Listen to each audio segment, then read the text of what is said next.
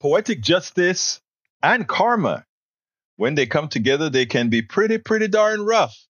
Remember, for the longest time, the skit that all these uh, right wingers were doing is somehow uh, Biden walk into the wrong place or Biden confused. They, they try to make everything seem as if Biden were confused. Biden wasn't mentally all the way upstairs. Well, it turns out, like always, what is the most famous things that those right wingers do, the right wing politicians, Republic, Republican politicians do? They are great projectors. In other words, the deficiencies that they have, the immoralities that they have, all these things that they have that would make them look, well, you know how, they project it onto someone else. And that's exactly what they did. And now, as it turns out, because Trump is always out there, we can roll it and see who may be a bit mentally deprived, mentally unstable, mentally maybe kind of losing it a bit. Check this out. We'll take it on the other side. Obama, we won an election that everyone said couldn't be won. Obama dropped missiles and they ended up hitting a kindergarten. If that's the case, he's going to end up being indicted when he leaves office. Obama wants to, he doesn't want to talk about it. He doesn't want to mention, he doesn't even mention them in his statements. It's all coming through Iran. Well, you mean President Biden? They uh, were interviewing him two weeks ago, and they said, uh, "What would you advise President Obama? The whole world seems to be exploding." They never report the crowd on January 6th. You know, Nikki Haley, Nikki Haley, Nikki Haley, Nikki Haley is in charge of security. We offered her 10,000 people, soldiers, National Guard, so whatever they want. They turned it down. He was confused. He was confused the same way he said Joe Biden was going to start World War II. We would be in World War II very quickly if we're going to be relying on this man. Clearly, Donald Trump is not the same Trump from 2016. When I came here, everyone thought Bush was going to win. They thought Bush because Bush supposedly was a military person. Great. You know what? He was a military. He got us into the. Uh, he got us into the Middle East. We came up with a new word for a new couple of words for corn. Viktor Orban, Hungary, very powerful. He fronts on both Russia and Ukraine. They were funding Hezbollah and Hamas. When he gets off the teleprompter, there's there's a lot of mistakes, a lot of stream of consciousness stuff. We're also going to place strong protections to stop banks and regulators from trying to debank you from your you know, your your political beliefs, what they do. They want to debank you, and we're going to debank.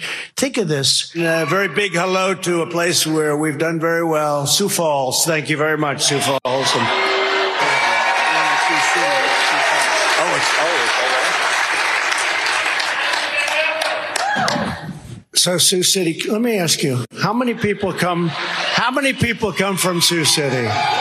You know the uh, the Nikki Haley thing. That one was was um, was disturbing. We talked about this on Friday about Obama and all his problems, and there was actually some poor guy who said, "Oh, they're they're they're making things up now to distract from Joe Biden." No, I'm not trying to distract from Joe Biden. Joe Biden's doing just fine. I, we're we're talking about the fact that time and time and time again, Donald Trump, who's obviously, as Ron DeSantis said, lost more than a step, and as Nikki Haley says, is really, you know, really confused up there. And she says, well, our kids deserve better than somebody that doesn't know where they are or what they're doing. But you see him go through his speech and he struggles and he starts to say Obama and then he cuts himself off because his mind's going, wait, is Obama really president? Still, what decade am I in? What decade am I in? And then he continues and he goes ahead and just says Obama's name because he can't remember Biden's name. And we had the same thing the other night where he goes, Nikki, Nikki, Nikki. He says it three times.